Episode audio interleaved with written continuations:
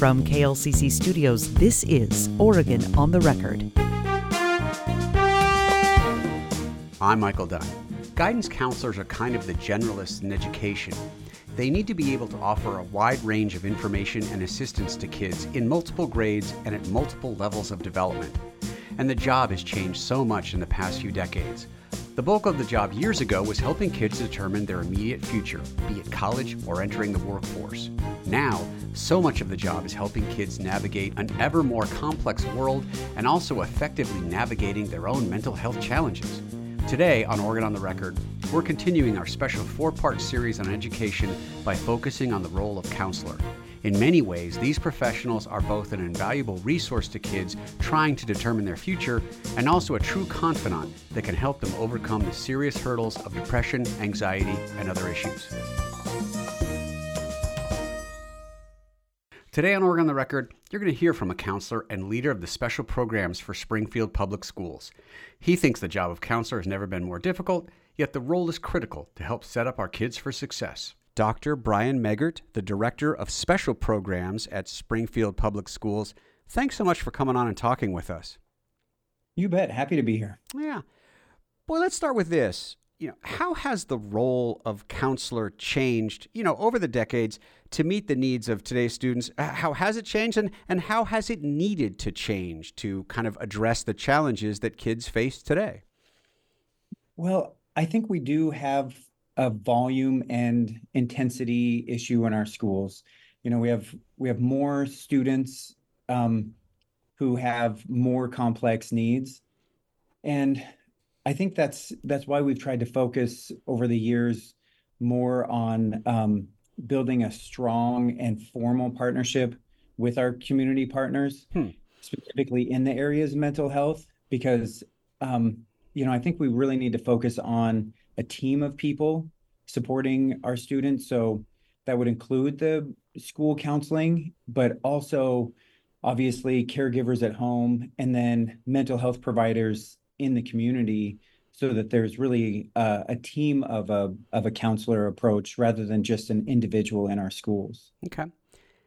I would imagine that that some of the you know the, the, the both the volume but also the unique pressures on kids today might boil down to things that maybe people our age, you know, didn't have to deal with. I'm thinking about some of the technology issues, social media issues. Maybe talk a little bit about the challenges that you know uh, uh, uh, parents didn't have to deal with when they were in high school or, or, or, younger that that kids have to deal with now and how that kind of as you talked about you know that that that team approach uh, is, is sort of that scaffolding of a team approach is built to be able to help the kids deal with such things as cyber bullying and other and other you know challenges yeah, and I think it really is our responsibility in schools to explicitly and specifically teach the skills and consequences of engaging in in this media heavy, social media heavy world.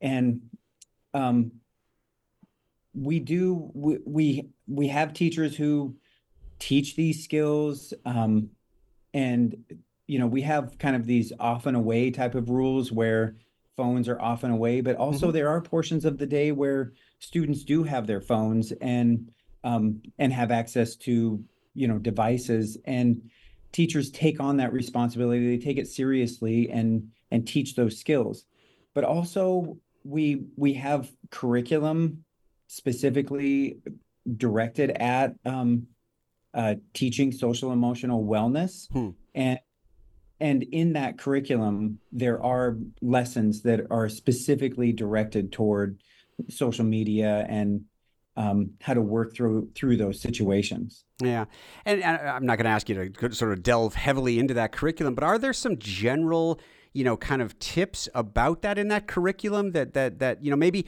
maybe parents don't necessarily listening right now maybe don't don't know some of those you know very very broad general tips that that might be a part of that curriculum that help kids navigate the challenge of of social media? Well i think the big part that we would focus on is making sure that if students are encountering bullying or even just unproductive conversations in social media is to reach out to an adult mm-hmm. um, either at home or in our schools. And and then we do have staff who are who are trained to support students when those you know more difficult situations arise but really focusing on reaching out to adults when when these situations um, get to a point where they the student is not really feeling like they can handle it anymore. Okay I imagine as a counselor, uh, and I'd love to get your input on this. You know, is there is there a way to kind of break into categories? You know, the the, the issues that can that, that that students come to you. Is it heavily skewed towards you know, kind of coping with with mental health issues? Is it is it is it around you know just the challenges of of, of difficult tests and, and struggling in a particular subject? I, I guess I just kind of want to get a breakdown as to how much of your time or the people that as part of your team are dealing with um, you know those incredibly challenging aspects of student life. You know, I think it really covers um, the whole range. And I think that's one of the difficulties for our entire system and our counselors and behavioral support type of staff is that it's everything from uh, you know helping students just on that academic achievement route mm-hmm. and then you know as serious as um, you know suicide ideation and um, and and considering these uh, you know drastic situations mm-hmm. and everything in between and again, it goes back to um, really trying to put systems in place and having teams of people supporting students because it can be everything in between. And each individual person doesn't have the skills to support students with such complex needs. And so it has to be a team and there have to be systems in place so that we can efficiently bring teams together make sure that they can process through information and data and um, individual student supports, and then people can take actions quickly. And that's why we do have curriculum. That's why we, for example, um, support our staff with uh, strategies. One of them in particular is called QPR question, persuade, refer. And that's a, a strategy to to support students when they are considering suicide. Um, and then a team of people are available to to help students. Um, but it really is the full range and it comes down to teams of peoples and people in our schools supporting kids. Got it got it going to reintroduce you. Uh, we're talking to Dr. Brian Megert. He is the Director of Special Programs at Springfield Public Schools. Um, obviously, a key member of, of any team when you're talking about uh, kids is, of course, parents or guardians. And I wanted to talk to you about sort of how, how you and your team, you know, coordinate with parents and teachers and counselors. Again, that idea of of bringing all the the stakeholders together to to work to help you know find that that that ideal solution for a kid who who is going through some struggles. Yeah, and this has obviously been a challenge, and um, COVID is a distant memory, but unfortunately, we're still, you know, feeling the the impacts of that and trying to get um, back into a, a strong relationship with our parents and families. And um, really, the the mantra that we're trying to embrace is this idea of going from you know kind of family events and um, inviting families into our schools to truly having partnership with our with our families hmm. and that means that we have to create events where they feel good and comfortable coming into our schools interacting with with staff and, and students in the school setting. Um, so we have some work to do to make sure that we have a welcoming environment and a reason for parents and families to have deeper, further engagement. And um, there are, a lot of examples of um, just having these periodic events and then making them more robust and bringing in other community organizations of course, making sure that we have food there because that's what draws us together and makes us feel more like a family. Sure. And so that is that's something that we're really working on to make sure that we have family partnerships. Yeah. Well, you brought up uh, COVID, and I, I did want to check in with that because obviously, you know, uh, talk about something so su- such a historic challenge for for for the education environment that we're still dealing with. And I guess my question to you is sort of, you know, how much of that still lingers in terms of the work you do with students and, and overcoming challenges you know if they're in high school now they were in you know junior high school or grade school perhaps you know kind of what is sort of the lasting challenge of covid and, and, and, and perhaps you know on the bright side you know ways in which you've seen you know both your team as well as students you know overcome that historic challenge? Yeah, I think we we do have some some lingering academic uh, challenges, and they're, you know, we have structures in place, and and we've spent a lot of time in our offering educational opportunities in our summers, the last couple of summers, to make sure that students can, um, you know, gain those skills that they might have lost when when there was not quite as much of instruction. And i think that's coming along. Um, also i will just note that I, in general our our students our children are so resilient and they work through those those issues. Um, and but I, I think on that positive side what you were getting at is that i think we have learned a lot mm-hmm. about this. I think we have um, we have you know changes in our in our curriculum. You know it's not just a um, paper pencil what's sitting in front of you and i think we have um, a lot more skills when it comes to to multimedia approach to providing instruction and and much more in-depth um, instruction especially in the content areas. Um, but i think that's also a, a burgeoning place where where we can continue can continue to learn a lot about how we deliver instruction to our students that it's that it's more well received to this you know kind of social media heavy generation that we have.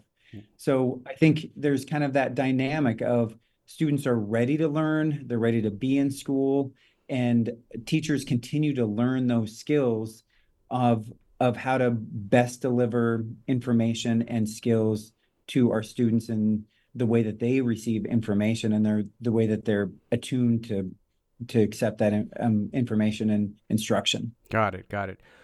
You know, Brian, I, it was I, I, had a chance to talk to some stu- students um, earlier this week, and and one of the things they, to a person, talked about is how important it was, whether it was a club or the band or some sporting uh, uh, uh, team. You know, that idea of finding a sense uh, finding a community within school within the you know the curriculum the, the, the classes that you go to something else that that that really seemed to be important to sort of again have that group to belong to. Talk a little bit about that for, as a, from a counselor's perspective of how important you know kids finding that that special group that they uh, that they they feel a sense of belonging towards. Yeah i think that's a big part of our responsibility is to make a welcoming school environment. And I think it includes all of that um, that belonging, um, welcoming to every student, um, regardless of what you know category the student or others might think that that student fits into.